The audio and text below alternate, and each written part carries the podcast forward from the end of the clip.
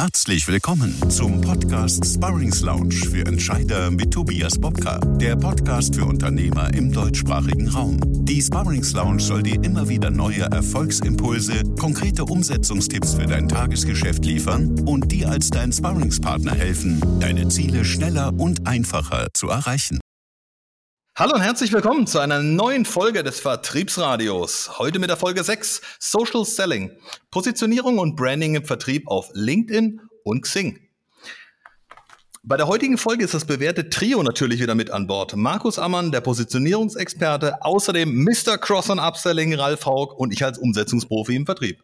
Wir liefern auch heute wieder direkt umsetzbare Tipps für Ihr Vertriebsteam. In der heutigen Folge widmen wir uns also dem Thema Social Selling. Es geht um die Positionierung und das Branding im Vertrieb auf LinkedIn und Xing. Herzlich willkommen, Markus Ammann. Hallo, grüß dich. Äh, schön wieder dabei zu sein. Sehr schön. Ralf, grüße dich auch. Hallo Tobias, liebe Grüße in den Süden. ja, spannende Folge, die wir heute wieder dabei haben. Lass uns auch gleich anfangen. Und zwar, Markus, die erste Frage, bevor wir wieder mit den Zuhörerfragen weitermachen, habe ich eine Frage an dich. Was rätst du denn unseren Zuhörern im Vertrieb in puncto Positionierung oder auch Branding auf LinkedIn und Xing? Also bevor man überhaupt mit LinkedIn oder Xing-Marketing anfängt, braucht man ein klares Expertenprofil. Was ist das? Das besteht aus vier Teilen. Also ich muss mir erstmal klar werden, wen will ich überhaupt ansprechen? Was ist mein idealer Kunde? Und da gehen viele mit diesen Bayer Personas rein. Also das ist der John aus Oberammergau, äh, spielt Tennis, hat zwei Kinder und macht am Gardasee Urlaub. Ja. Äh, das funktioniert im B2C-Marketing vielleicht, aber im B2B-Marketing, also bei Geschäftskunden, äh, muss ich erstmal sagen, was ist mein ideales Unternehmen? Also was ist mein Markt? Das können, können mittelständische technische Unternehmen zum Beispiel sein in einer bestimmten Region. Ich muss aber da nochmal eine Marktnische herausarbeiten. Also welches Problem lösen wir besser als andere für diese Marktteilnehmer? Dann habe ich schon eine erste Verdichtung. Und dann vor allem für Social Media brauche ich noch den idealen Ansprechpartner. Da kommen diese Buyer Persona wieder dran. Mit wem kann ich am besten? Äh, wo kommt Smalltalk zustande? Wo ist auch eine persönliche Beziehung da? Das ist ganz, ganz wichtig. Also hier den Markt, dann den idealen Kunden, die Nische, den idealen Ansprechpartner. Als zweites brauche ich Mehrwerte, ergebnisorientierte Mehrwerte. Da ist der Ralf ein schönes Beispiel.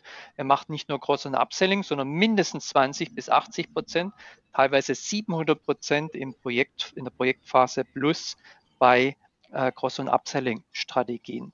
Wenn ich das habe, ist dann auch wichtig, dass ich jetzt nicht plump irgendwelche Leistungen anbiete, sondern Social Media im Internet ist erstmal der Wissensinteressent unterwegs, der irgendwie einen Ansatz, eine Lösung von konkretes Problem sucht.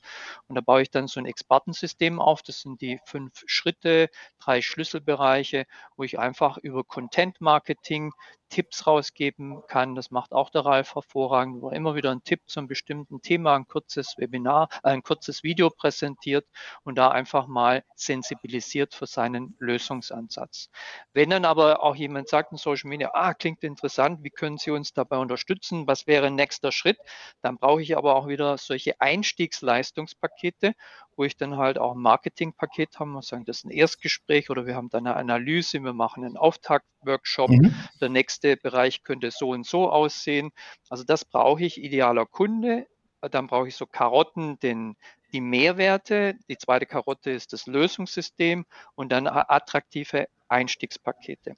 Als zweites würde ich raten, eine Customer Journey aufzubauen. Also wirklich zu sagen, wie ist denn vom ersten Kontakt, welche Informationen gebe ich, äh, müssen rausgegeben, was ist das Erstgespräch, was ist der erste Schritt in der Zusammenarbeit, wie sieht ein optimales Projekt aus, wie ist eine Nachbetreuung, auch dann Cross- und Upselling, ja, vom Ralf wieder das Thema, dass ich einfach mal so aufzeichnen, ganz einfach, das kann eine Excel-Tabelle, das kann ein Miroboard, eine Mindmap sein, aber dann drunter zu gliedern, was für Touchpoints brauche ich denn in der jeweiligen Phase in der Customer Journey. Ja. Also brauche ich da eine gute Webseite, natürlich ein Xing, LinkedIn-Profil, brauche ich einen Grundlagenbeitrag, brauche ich eine PowerPoint-Präsentation, will ich über Vorträge punkten, dann brauche ich ein Vortragskonzept und einen Einladungstext, den ich dann Multiplikatoren, Kooperationspartnern weiterleiten kann. Aber auch dann, was, das sind die Grundlagendinge, die ich einmal erstelle aufgrund des Expertenprofils. Aber was brauche ich darunter auch laufend an Content Ein Blog, ein Podcast, ein YouTube-Video, ähm, Webinare, Vorträge und dann so, so Kreuze machen, was in der jeweiligen Phase von diesen Touchpoint-Marketing-Vertriebsinstrumenten zum Einsatz bekomme. Dann habe ich St Klarheit, Struktur und Reduktion aufs Wesentliche durch das Expertenprofil. Ich habe aber einen klaren Bau- und Fahrplan auch für meine Content-Strategie, um aus einem unbekannten Kontakt möglichst über mehrere Schritte einen zufriedenen Kunden zu machen. Okay, also wenn ich mal zusammenfasse, sagst du, also A ist wichtig, ein klar strukturiertes und wirklich auf das wesentlich reduzierte und die Zielkunden ausgerichtete Expertenprofil. Ja. Du sagst, wichtig ist auch das Thema Corporate Design oder einheitliches Branding, also mhm. so das McDonalds-Beispiel nach dem Motto, das ist überall gleich zu finden, mhm. egal auf welchen Profilen ich bin. Ich bin wie immer wieder erkennbar. Du sagst, die Buyer-Personas, also dieses Traumkundenprofil muss definiert werden. Du sagst auch, es ist vor allen Dingen wichtig, dass du die Mehrwerte herausstellst, dass du den Content bietest, den auch die Zielgruppe tatsächlich auch gerne teilt. Ja. Du sagst ähm, auf der anderen Seite auch, es geht um den Beziehungsaufbau, ähm, dass man eben was aufbaut, was langfristig in die Partnerschaft investiert und dass es ein Expertensystem braucht, also ein Lösungsansatz quasi mit ganz einfach verständlichen Leistungspaketen. Und das kann ja, wenn ich dich richtig verstanden habe, dann ähm, auch jeder kleine, jedes kleine oder mittelständische Unternehmen genauso für sich umsetzen. Mhm. Ähm, jeder im Vertrieb da draußen kann das für sich umsetzen. Es geht ja immer nur darum, quasi das, was du jetzt erzählt hast, zu abstrahieren auf, auf das jeweilige Unternehmen, zu sagen, okay, wie können wir das in unserem Team für uns umsetzen? Ne? Also wir können ja auch eine eigene Roadmap zum Beispiel für eine, für eine Kunden Kundenreise, für eine, äh, wo haben wir überall Berührungspunkte im Service, am Telefon, bei LinkedIn, bei Google, ja, was erwarten da die Kunden von uns, wie müssen wir hin und her springen. So habe ich die richtig verstanden. Genau, so ein Expertenprofil und ein Marketing-Masterplan, der zum mhm. Unternehmen, mhm. zu der Persönlichkeit, zu den Handlungs-, zur Persönlichkeit der handelnden Personen, zu den Budgets, zum Zeitbedarf, der vorhanden ist, äh, einfach abgestimmt ist. Dann auch mal die Frage an dich, Ralf. Worauf setzt du konkret? Und welche Erfahrungen kannst du denn vielleicht mit unseren Zuhörern dazu teilen? Ja, also die, die Basis dessen, was ich mache, ist genau das, was der Markus beschrieben hat. Ähm, diese, ähm, ich konzentriere mich auf ein Thema, das ich poste. Das habe ich früher nicht gemacht. Ich habe früher zu allen möglichen Sachen Stellung bezogen. Das verwässert aber meine Positionierung. Und äh, da kann mich der ähm, ja, der, der User bei LinkedIn oder bei Facebook oder auf, auf äh, Xing, der kann mich schlecht einordnen. Deswegen konzentrieren wir uns seit zwei Jahren etwa auf das zentrale Thema Colors, unser Gesprächsphasenmodell und damit verbunden darauf aufbauend die Cross- und Upselling-Strategie. Ne? Das mhm. ist ein Thema, unter dem ich überall auftauche. Und ähm, ich äh, habe das vom, vom Look and Feel in allen Profilen entsprechend gleich gestaltet. Also egal, wo mich der User findet, es ist eine Wiedererkennung da, allein über die Tatsache, wie die grafische Gestaltung und die Aussagen und das Ganze sind. Ja. Und diese Themen, diesen Themenschwerpunkt, ähm, den stelle ich in unterschiedlicher Art und Weise in zwei Posts pro Woche in allen Systemen dar. Also so zweimal in der Woche hat sich für mich herausgestellt, ist eine gute Geschichte. Das schaffe ich zeitlich gut und ich gehe meinen Followern damit auch noch nicht so auf die Nerven, wie wenn du den fünfmal oder sechsmal am Tag in der Timeline hast, wie das so der eine oder andere machst. Ja? Und äh, diese Variationen des Themas Colors, das sind zum Beispiel ich bei der Arbeit, ich in einem Training zum Beispiel, wo ich Colors schule, ich mhm. im Webinar, wo ich Colors schule, ja, ähm, aktuelle Veranstaltungen, die mit Colors zu tun haben, Zitate aus meinen Trainings heraus, ja, ähm, die mit Colors zu tun haben. Und äh, durch diese verschiedenen Blickwinkel, die ich auf dieses Thema gebe, halte ich das Interesse in der Zielgruppe hoch. Ja? Mhm. Ein weiterer Punkt, weiterer Punkt, worauf ich darauf achte, ist, dass ich mich regelmäßig vernetze. Also ich habe mir über die verschiedenen Tools in Social Media, habe ich mir meine Zielgruppe definiert und ähm, wir versuchen halt Tag für Tag mit uns mit neuen Menschen aus dieser Zielgruppe zu vernetzen. Und was dabei ganz wichtig ist, ohne zu pitchen. Also äh, wenn du äh, das beobachtest, äh, du bekommst ja oft Vernetzungsanfragen. Ja. Und der zweite Post, der kommt, ist ein Angebot. Ja, äh, wir haben das super Sonder Sonderangebot für Sie zu dem und dem Thema. Wie interessant ist es für Sie? Ähm, da steckt ein Denkfehler dahinter. Ähm, um ein Zitat zu bringen aus den Trainings, die Beziehung trägt die Botschaft. Also solange ich keine Beziehung zu meinem äh, Gegenüber aufgebaut habe, ähm, kann ich auch meine Botschaft nicht transportieren. Das heißt, ein Angebot zu machen in der Phase der Beziehung zueinander, das ist, äh, ja, das, das kann ich auch gleich in die Tonne drehen. Das macht keinen Sinn. Na, das ist eher abschreckend. Und deswegen versuche ich dann mit den neuen Kontakten, ähm, durch Fragen, durch Diskussionen, die ich anrege, ähm, im Kontakt zu kommen, in den Austausch zu kommen und dort eine Basis aufzubauen, eine Verbindung aufzubauen, eine, ähm, ja, bekannt zu werden mit dem, ja, eine, äh, eine soziale Beziehung herzustellen. Und irgendwann kommt dann halt ein Post, wo auch wieder äh, wo ein Produkt oder ein konkretes Angebot mit drin ist und dann ist die Wahrscheinlichkeit größer, dass ich tatsächlich mit der Botschaft meinen Gesprächspartner erreiche und das Interesse dafür wecken kann. Absolut, tolles Zitat. Die Beziehung trägt die Botschaft. Genau. Für alle Zuhörer mal zu merken, ist äh, gut zu merken und ich glaube, ähm, es äh, spricht genau das aus, um was es wirklich geht ähm, und zeigt ja auch, wenn man das konsequent durchzieht über eine gewisse Zeit, und da ist halt auch das Thema Disziplin und Durchhaltevermögen ein extrem entscheidender äh, ja. Faktor. Ja. Ähm, dann zeigt es ja auch, dass es durchaus sehr, sehr großen Erfolg haben kann, ne? wie man ja auch durchaus sehen kann. Auch an deinem Beispiel. Ne? Also das wir, machen das jetzt, wir machen das jetzt seit etwa zwei Jahren. Ja? Und ähm, ich merke jetzt so langsam, wie das Ganze eine Eigendynamik entwickelt. Ne? Man braucht einen langen Atem. Also diese Vorstellung, ich mache jetzt irgendwas in Social Media und morgen ist meine Auftragsqueue voll, ähm, das ist einfach verkehrt, das funktioniert nicht. Ne? Und wer das erzählt, der, ähm, ja, der, versucht aus meiner Sicht potenzielle Kunden nach hinters Licht zu führen. Ja, das funktioniert ganz einfach nicht aus der Erfahrung raus. Das ist ein mittelfristig bis langfristiges Pro, äh, äh, Projekt sich da zu positionieren und sich darüber einen Kundenstamm oder einen Interessentenstamm aufzubauen.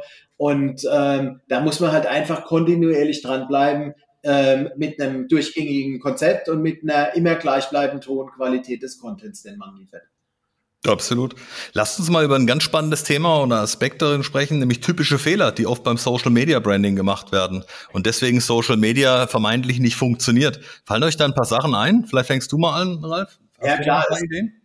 Der, der erste Kontaktpunkt, den du hast, wenn du im Social Media auf jemanden triffst, das ist das Foto von dir und das ist das Banner, das da äh, zur Verfügung steht, wo ich eine Botschaft drüber ja. äh, transportieren kann. Und diese beiden Medien, die sollten optimal gestaltet sein. Also, dass ich in dem Foto, dass das halt nicht irgendein halbdunkles Handy-Geknipse ist, sondern dass ich wirklich ein professionelles Foto habe, wo ich mit einer entsprechenden Ausstrahlung danach rüberkomme, wo meine Persönlichkeit auch zum Tragen kommt, damit der Gesprächspartner oder mein Social Media Partner auf der anderen Seite, damit er überhaupt in Resonanz mit mir kommen kann. Ne? Das ist das erste wichtige, der erste wichtige Punkt. Und mhm. dieses Foto nach Möglichkeit in allen Medien äh, gleich durchhalten.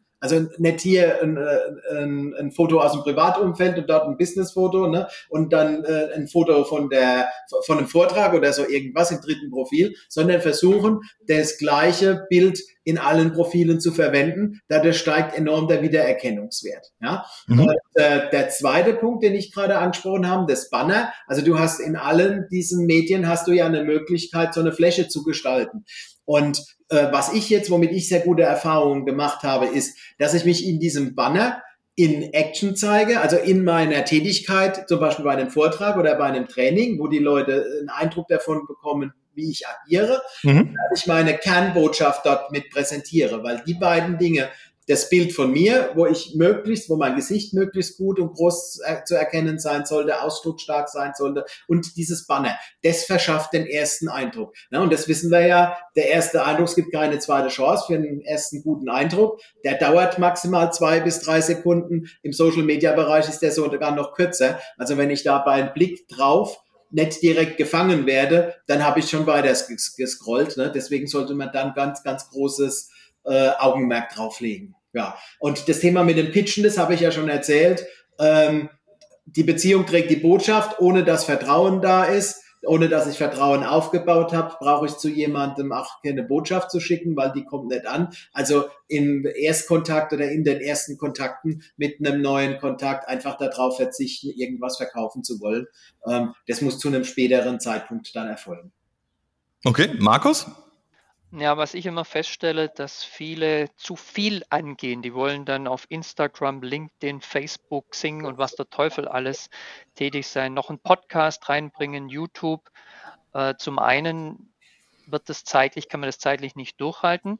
Zum Zweiten sind es dann auch oft Dinge, wo man meint, wenn man es von außen von irgendwelchen Gurus hört oder bei jemand anders funktioniert, das machen zu müssen, es aber nicht zur eigenen Persönlichkeit oder zur Leidenschaft passt. Also man braucht ganz mhm. klar sein Thema, wo man auch gern drüber redet, ohne dass ich jetzt Kunden gewinnen muss drüber, sondern es ist mir ein Bedürfnis darüber zu reden und dann ein maximal zwei Kanäle zu nehmen und da zu starten und erst wenn das funktioniert, sich gut anfühlt, auf andere Dinge auszubreiten. Also das finde ich, das ist der Hauptfehler, dass zu viel und das Falsche angegangen wird und die eigene Leidenschaft. Und das ist dann, der Ralf sagt ja, man braucht einen langen Atem, man hält es dann nicht durch, weil man sagt, oh, jetzt muss ich wieder das und das und das machen. Zum Zweiten spürt der Gegenüber, dass das einfach nicht authentisch ist, dass er es aus Marketing macht oder er macht es schlecht. Und diesen Satz, also die Beziehung trägt die Botschaft, kann man hier eindeutig unterstreichen. Ja. Okay. Dann fasse ich einfach mal zusammen, was so die, ich sag mal, die typischen Fehler sind, die man beim Social Media Branding gerade auch auf LinkedIn und äh, Xing machen kann. Also Ralf hatte gesagt, unter anderem semi-professionelles Profilfoto, ja, äh, mangelnde Authentizität auch logischerweise, ähm, auch ein fehlender Proof of Concept. Das Thema bei Vernetzungsanfragen direkt pitchen als Fehler, ähm, aber auch neue, bisher unbekannte Kontakte ähm, bitten, irgendwelche eigene Kenntnisse zu bestätigen, was ziemlich schwachsinnig ist, offen gesprochen. Ähm, auch Sprachnachrichten an bisher unbekannte Kontakte zum Beispiel zu schicken oder direkt mit Verkaufsangeboten zu überfallen. Fragen via Nachrichten stellen, die zu lange Antworten erfordern, war eine Antwort.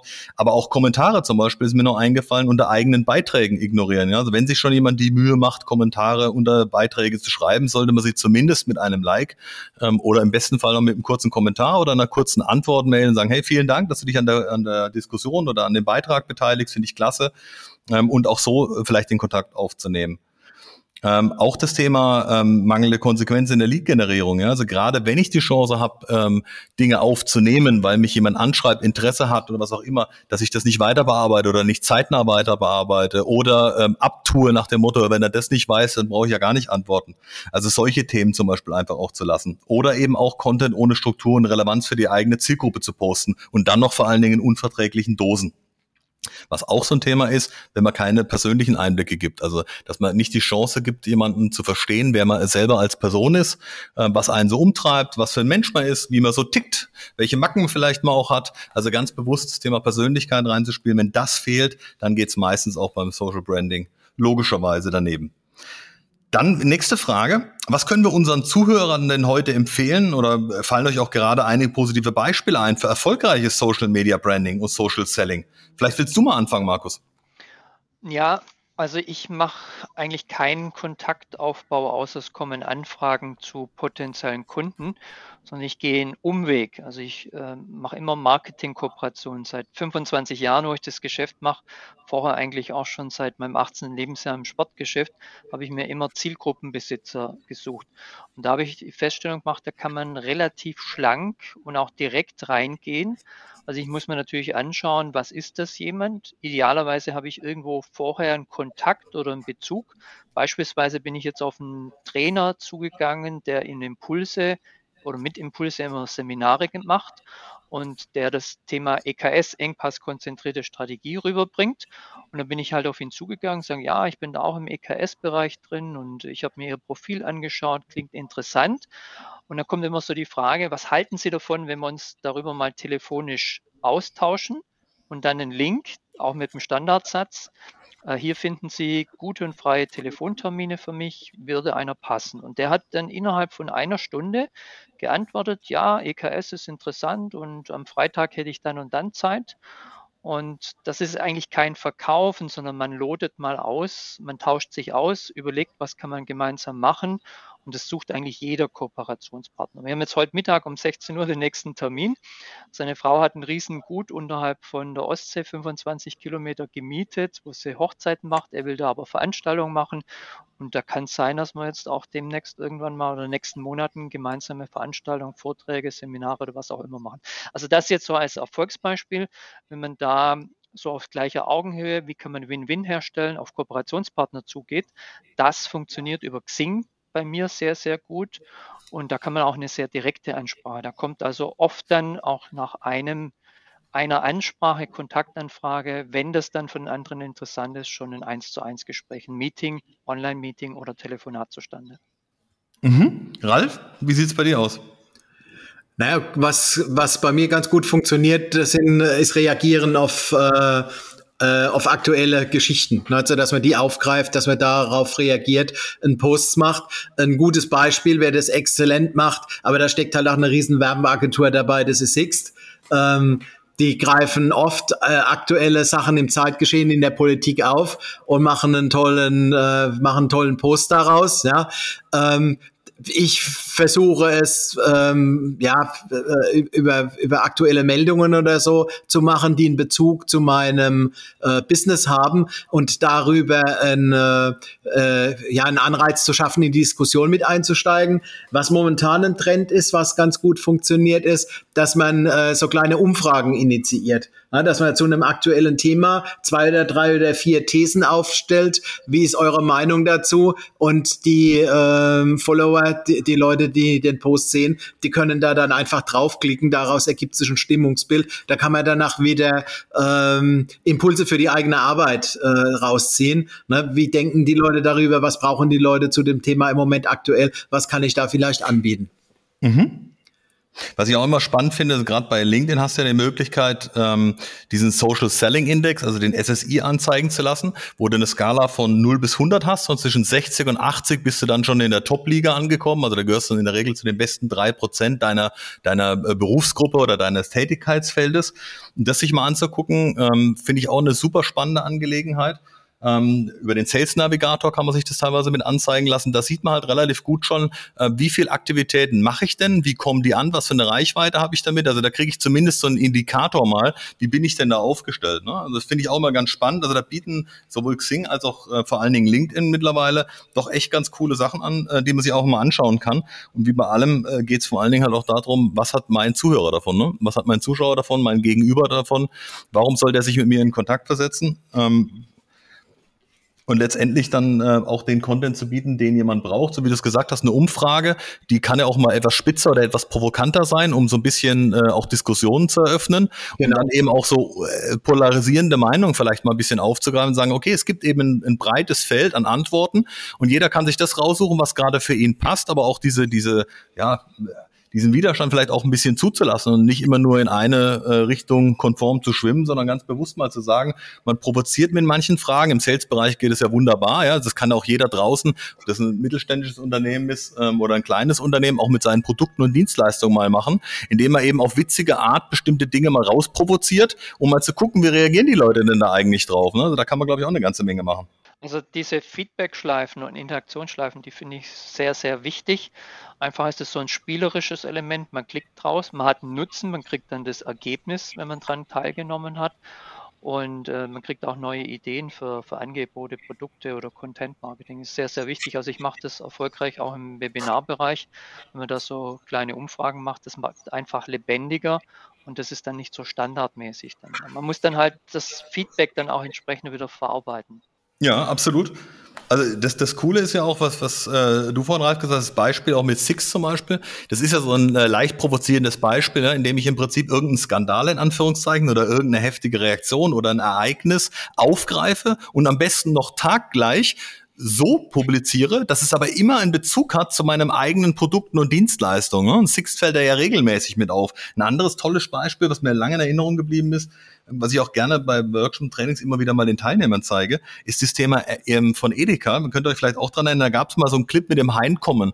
Ja, da hat mal einer, äh, also da gab es in dem Clip quasi einen Opa, der seinen Tod äh, äh, vorgespielt hat, damit alle mal wieder heimkommen ähm, und hat es so berührend und so herzzerreißend ähm, gemacht, dass alle hinterher verstanden haben, dass man halt den Opa vielleicht lange Zeit ignoriert hat und nicht wahrgenommen hat und hat darüber ein Thema transportiert und hat dadurch vor allen Dingen Emotionen auch mit der Marke Edeka zusammenbringen können, das sicherlich an ganz vielen Stellen sehr kontrovers diskutiert worden ist, aber es ist eben diskutiert worden. Und ähm, wenn man sich das anschaut, was dann Erfolg das hatte, die haben über 330.000 Likes und über 20 Millionen Ansichten gehabt und mehr als 600.000 Mal ist das Ganze geteilt worden.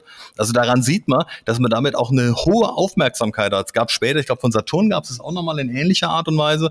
Also ich glaube, da gibt es eine ganze Menge Beispiele, die eben genau das zeigen oder so dieses Baumgartner-Thema aus, aus der Stratosphäre zu springen, ja, also solche Themen aufzugreifen, dieses Red Bull-Bewerbungsthema, also so ein, so, ein, so ein Teilnahmeerlebnis zu schaffen, das kann man genauso bei vielen anderen Themen schaffen. Ja. Ob das jemand ist, der Wohnträume verwirklicht, äh, Immobilien vermittelt, ähm, ob er irgendein Produkt verkauft, eine Maschine verkauft, mit der irgendwas entstehen kann oder verarbeitet oder produziert werden kann. Überall da kann ich solche Geschichten auch erzählen. Entscheidend ist nur, dass ich es tue und dass ich mir Gedanken drum mache. Das Baumgartner-Beispiel ist sehr gut. Ich habe mal einen Kunde von einem Kunden von mir, wo ich eine Kundenbefragung gemacht habe, ein Handwerker aus der Steiermark, der zu seinem 50. Geburtstag einen Fallschirm Tandem-Sprung von seinen Mitarbeitern geschenkt bekommen. Das haben die auf dem Blog, auf der Webseite, aber auch in Facebook ausgerollt. Das war Wahnsinn, was da für Kommentare, Likes gab es. Toll, das finde ich super, schönes Foto. Ja, also auch solche privaten Dinge, wo aber auch wieder Bezug zum Unternehmen da ist. Er bekommt ja den Fallschirmsprung von seinen Mitarbeitern. Das mhm. ist natürlich auch die Mitarbeiter, wie die sich freuen, wie er da im, im, mit der Brille auf und dem, der Montur dasteht. Also das sind solche Dinge auf der menschlichen Ebene stinkt da was, springt da was mit. Und das ist ja dieser Beziehungsaufbau, den der Ralf so schön beschrieben hat dann auch. Mhm. Ja, lass uns doch gerne auch noch ein paar Zuhörerfragen aufgreifen. Es kamen ein paar rein, unter anderem von Maximilian aus Nordheim, der fragt, man hört ja immer häufig das Buzzword Remote Selling. Wie schätzt ihr denn die Chancen ähm, ein, aktuell, aber auch für die Zukunft? Vielleicht, Ralf, das ist ein Thema, äh, was du auch sehr, sehr stark auch aus den Trainings heraus begleitest. Was sagst du dazu? Ja, also ich äh, betrachte das Thema mit gemischten Gefühlen. Es hängt mit Sicherheit vom Produkt ab. Je erklärungsbedürftiger und je individueller das Produkt wird, das ich zu verkaufen habe, äh, desto weniger eignet sich Remote Selling dafür. Ja, ähm, weil ich ja dann individuell auf die Bedürfnisse des Kunden eingehen muss. Wenn ich Standardprodukte habe und die Zielgruppe genau definiert habe, äh, auf die ich damit zugehen möchte, dann glaube ich, dass Remote Selling ganz gut funktioniert. Ähm, bei mir jetzt zum Beispiel ähm, meine Vertriebstrainings, die ich für Unternehmen so normalerweise anbiete, die sind sehr individuell, weil die beschäftigen sich mit der ist-Situation im Unternehmen und mit den aktuellen Herausforderungen. Und dann ist es schwierig, sowas remote anzubieten. Woran ich im Moment arbeite, ist ein Online-Training zum Thema telefonische Akquise ja, wo also dieses äh, Thema ähm, Kontaktaufnahme von der Begrüßung über den Interessewecker ja, bis hin zu ähm, wie gehe ich, wie komme ich an den richtigen Ansprechpartner und so, wo das aufbereitet ist. Und ja. das ist dann aus meiner Sicht ein Produkt, das ich sehr gut remote anbieten kann, weil das äh, richtet sich mit einem definierten, mit einer definierten Problemstellung an eine definierte Zielgruppe, ja, und kann quasi als ein Standardprodukt mit den entsprechenden Materialien zur Individualisierung dann genutzt werden. Also ich muss mir das immer im Kontext angucken. Wie groß ist die Zielgruppe, die ich da habe? Wie allgemeingültig ist es, was ich da zu verkaufen habe? Und je, ähm, äh, je, je, je einfacher das Produkt und je allgemeingültiger der Nutzen ist, der daraus entsteht, desto besser eignet sich Remote Selling dafür aus meiner Sicht. Ja, absolut. Also ich meine, Remote Selling ist ja auch immer eine Frage. Also ich sehe natürlich auf der einen Seite eine Riesenchance, weil du auf Dauer auch Kosten einsparen kannst. Du brauchst die Räumlichkeiten nicht mehr, du brauchst die technische Ausstattung nicht mehr in der Art und Weise, wie sie oftmals vorgehalten wird. Da kommen ja ganz viele Kosten zusammen. Ähm, da wirst du sicherlich einsparen können, aber du musst natürlich auf der anderen Seite auch ähm, immer wieder bedenken, ähm, naja, du sparst jetzt zwar auf der einen Seite vielleicht die Spritkosten, um rauszufahren, ne, oder das Auto, dass du vielleicht weniger Autos brauchst. Auf der anderen Seite ist natürlich der persönliche Draht ähm, noch ein ganz wichtiger. Ne? Also genau. du hast natürlich über Telefon und über ähm, Videokonferenzen oder von mir aus Videochats noch trotzdem nicht den gleichen persönlichen Draht, als wenn dir jemand gegenüber sitzt, weil du doch ein anderes Verhalten hast. Die Termine gehen natürlich etwas effizienter beim Remote Selling in der Regel, weil du sehr auf das Thema fokussiert bist und auf die Ansprache. Aber es äh, birgt natürlich auch die Gefahr, dass dieses Thema Vertrauensaufbau mittel- und langfristig nicht mehr in der Intensität nachverfolgt wird. Ne? Dass man dann sich im Prinzip nur noch aufs Verkaufen äh, konzentriert und dadurch natürlich dann auch irgendwann eine gewisse Austauschbarkeit entsteht weil ich dann natürlich mit allen anderen, die remote verkaufen, auch vergleichbar bin. Ja. Während ich im persönlichen Dialog vor Ort, wenn der, ich sag mal, zum Anfassen in Anführungszeichen, ähm, ist es natürlich schon nochmal was ganz anderes. Ja. Auch hier gilt wieder, die Beziehung trägt die Botschaft. Ja.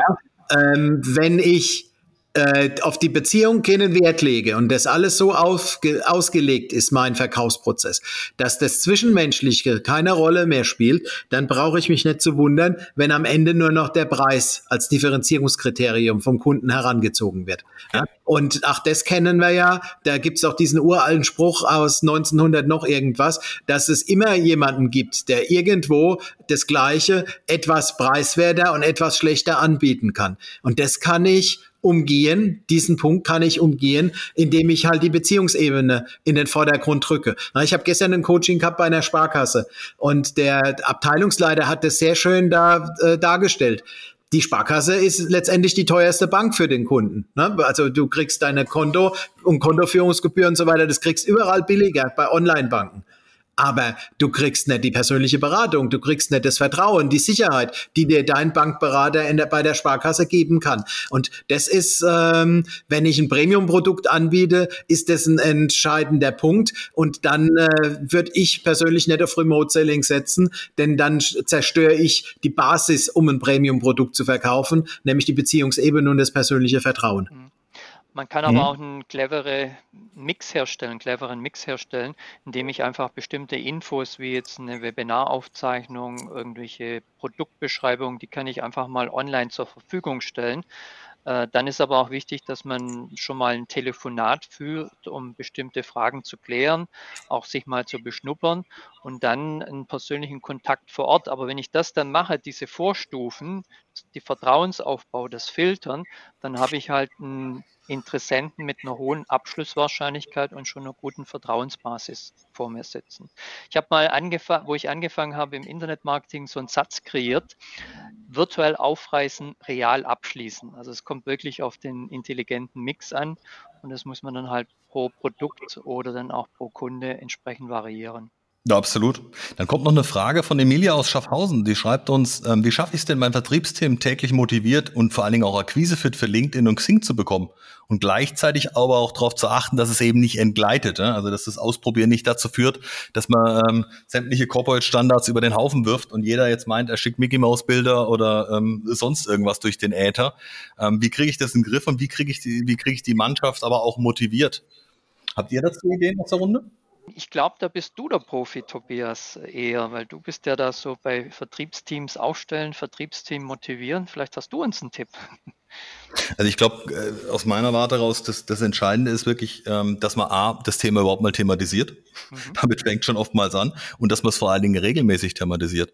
Weil wenn man das Thema gar nicht angeht ähm, und immer so drüber spricht nach dem Motto, naja gut, ähm, das kann dann jeder machen, wie er will, ähm, oder es überhaupt nicht als Chance wirklich aufzeigt, ähm, dann wird sich da auch wenig tun. Und dann ist es wie bei allem, dann brauche ich halt Standards, indem ich mit dem Team drüber spreche und sage, pass auf, ähm, wir wollen über Xing hin. Das heißt, alle, die sich bei Xing jetzt mit dem Unternehmen präsentieren, seid ihr Botschafter unseres Unternehmens. Und Botschafter sein heißt, wie das normalerweise auch in der Politik und bei allem anderen auch ist, braucht ein paar Spielregeln. Spielregeln heißt professionelles Foto, das was Ralf vorhin ja auch gesagt hat.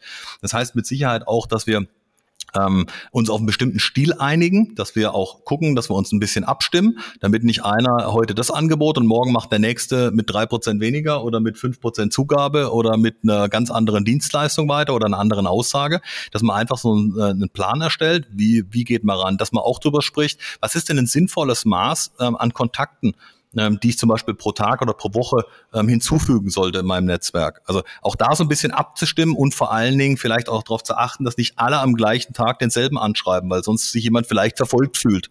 Ja? Also um das im Griff, um das im Griff zu behalten, ähm, wir bieten das unseren Kunden inzwischen an, dass wir quasi so ein Marketing für sie machen, dass wir das aufsetzen. Ja. Das kannst du im Unternehmen genauso machen. Du kannst dann von der Marketingabteilung her oder von der Verkaufsförderung, von der Vertriebssteuerung, du kannst den Mitarbeitern das Material einfach zur Verfügung stellen, beziehungsweise diese Standardsposts, die ähm, das Unternehmen darstellen sollen, die halt äh, zentral durchführen über die Accounts und zentral steuern. Und äh, die Mitarbeiter müssen dann nur ihre persönlichen Reaktionen zum Beispiel auf die Antworten der äh, Leute, die mit ihnen Kontakt aufnehmen, genau. machen. Genau. Und so kriegt man eine Arbeitsteilung hin. Die haben danach ein Erfolgserlebnis, weil sie kriegen Informationen aus dem Web, also äh, potenzielle Kunden kommen auf sie zu. Äh, man kann mit denen den Kontakt weiter ausbauen und äh, durch, die, durch die zentrale Steuerung kriege ich auch diese Regelmäßigkeit hin. Und da entsteht dann auch eine Motivation, was damit zu machen, wenn ein anderer sich da für mich schon und meine Vertriebsziele engagiert. Und dann kann ich meinen Teil da auch äh, übernehmen. Na, das ist so ein gewisser Sog, der dann entsteht und gleichzeitig auch ein gewisser Druck, weil wenn sich Leute rückmelden, dann muss ich als Vertriebler ja reagieren. Ja, und äh, dann ist es ein gesundes Geben und Nehmen und so einer Vertriebsmannschaft fällt es leicht, da am Ball zu bleiben. Ja, absolut. Vor allen Dingen, du hast das Richtige vor allen Dingen am Anfang auch schon gesagt. Das ganz Entscheidende ist ja in dem Moment, wo ich eine Rückantwort bekomme oder wo ich merke, dass das, was ich tue, einen Mehrwert schafft oder positive Reaktionen hervorruft oder überhaupt eine Reaktion hervorruft. In dem Moment ist es natürlich auch eine Wertschätzung für die eigene Arbeit. Das heißt, die Motivation wird automatisch wachsen. Und wenn ich dann merke, dass ich als Team auch mittelfristig und langfristig darüber Aufträge generieren kann, weil ich eben interessante Kontakte mache oder mal zu Veranstaltungen eingeladen werde, weil ich eben mein Netzwerk pflege, Beziehungen aufbaue, zu denen ich vorher eben nicht eingeladen worden bin. Oder ich habe zum Beispiel auf der einen Seite einen Kunden im eigenen Bereich, der ein Problem hat, was ich selber nicht lösen kann. Jetzt gehe ich über meine Netzwerke und sage, hey, hat denn jemand von Ihnen, von euch das schon mal gehabt? Gibt es gibt's da eine Lösung für? Wir suchen gerade was. Auch da kann ich über, über so einen kleinen Fall in Anführungszeichen eine Vernetzung herbeiführen ich, er tut mir was Gutes, ich tue ihm hinterher was Gutes und über dieses Thema, Ralf, du hast ganz oft schon gesagt, das Thema Reziprozität. Ähm, genau. Das ist genau eines der Themen, die ich auch über LinkedIn und auch über Xing hervorragend spielen kann. Ähm, und da brauche ich eben nicht in erster Linie verkaufen, sondern einfach mal ein paar Dinge bieten. Umgekehrt kommt in der Regel auch was zurück und ich kann auch bewusst mal mein Netzwerk fragen, um Hilfe bitten, ähm, weil auch das wird in der Regel sehr, sehr gut angenommen. Ich muss es einfach nur tun. Ja, also das mache ich regelmäßig für meine Kunden, dass ich mein Netzwerk aktiviere. Das ist jetzt aktuelles Beispiel gerade äh, eine Unternehmerin, die Vertriebspartner sucht für ein völlig neuartiges Produkt, ja. äh, das er an den Markt bringt und das funktioniert echt gut. Ich bringe die Leute, ich mache nicht viel, ich bringe die Leute einfach nur zusammen, aber ich habe dann zwei Personen, die, wenn es klappt, die äh, quasi bezogen auf die Reziprozität gefühlt in meiner Schuld sind und die mir auch wieder einen Stein in den Garten werfen wollen. Und das ist ein super Multiplikator. Absolut. Dann ist noch eine Frage von Theodor aus Bayreuth aufgekommen. Der fragt sondern dieses Bauer, äh, Dauerbrenner-Thema. Duzen oder sitzen auf Social Media? Und gerade auf, äh, oder auf den Businessportalen, also LinkedIn und Xing, wo passt was am besten? Ja, das muss also authentisch sein und klar und durchgängig. Also was ich immer wieder feststelle, dass da Leute sind, die 30, 40 Jahre im Geschäft sind und auf einmal anfangen, ihre in Webinaren oder in Social Media Geschichten auf Webseiten zu duzen. In anderen Texten siezen sie noch oder weil es ältere Texte sind. Es wird dann gemischt. Es gibt dann aber wieder neue Texte, wo sie dann wieder siezen und äh, auch duzen und dann im persönlichen Gespräch wieder siezen. Also das ist irgendwie komisch. Der Kunde fühlt sich dann teilweise veräppelt, sagt er, ich will nicht, dass mich da jetzt gleich duzt, oder warum duzt der mich jetzt? Und zum Zweiten verwirrt es ihn dann auch, wenn er einmal geduzt wird und einmal gesiezt. Also es, man muss dann schauen, wie ist man? Duze ich mich da hauptsächlich mit meinen Kontakten generell? Äh, ist das so? Aus Tirol oder Vorarlberg ist es das schon seit Jahrzehnten so. Das äh, kann man jetzt dann auch im Social Media Bereich fortsetzen. Und es muss natürlich eine, eine Durchgängigkeit haben. Das ist meine, meine Erfahrung. Dann geht beides. Man muss natürlich aufpassen, wenn ich jetzt anfange, irgendwelche Bankvorstände ähm, zu duzen oder CEOs von DAX 500 Unternehmen, dann wird es wahrscheinlich schwierig. Kann aber auch dann sein, dass die da total offen sind, sagen einer, endlich mal einer, der nicht so steif ist. Ja? Vielleicht dann auch mal ein bisschen beobachten, wie macht der das, wie ist der in Social Media unterwegs, wenn der an so Diskussionen teilnimmt, tut's der da oder sieht's der eher? Und dann muss ich natürlich im Kontaktaufbau, kann ich dann auch mischen. Ja, wenn der immer sitzt, dann sitze ich ihn. Ich habe jetzt mal so einen jungen Podcaster, der ein Vollschwabe, so von seinem Podcast merkt man den Dialekt, äh, den Slang und ist halt ein Student, den habe ich jetzt halt gleich per Du angeschrieben, ja, was ich sonst nie mache, sondern eigentlich ich immer erst per Sie anschreibe. Und wenn dann das Angebot von gegenüber kommt, ach, wir könnten uns eigentlich duzen, dann steige ich natürlich da sofort drauf ein. Ralf, wie hältst du das? Ja, also mit dem Sie bist du immer auf der, auf der äh, sicheren Seite. Ähm, bei mir löst es ein bisschen komische Gefühle aus, wenn ich von so einem 23-jährigen Internet-Guru Guru direkt mit du angesprochen werde. Ne? Also wenn er mich fragt und wir uns darauf einigen, kein Problem. Also mit dem Sitzen machst du nie was verkehrt.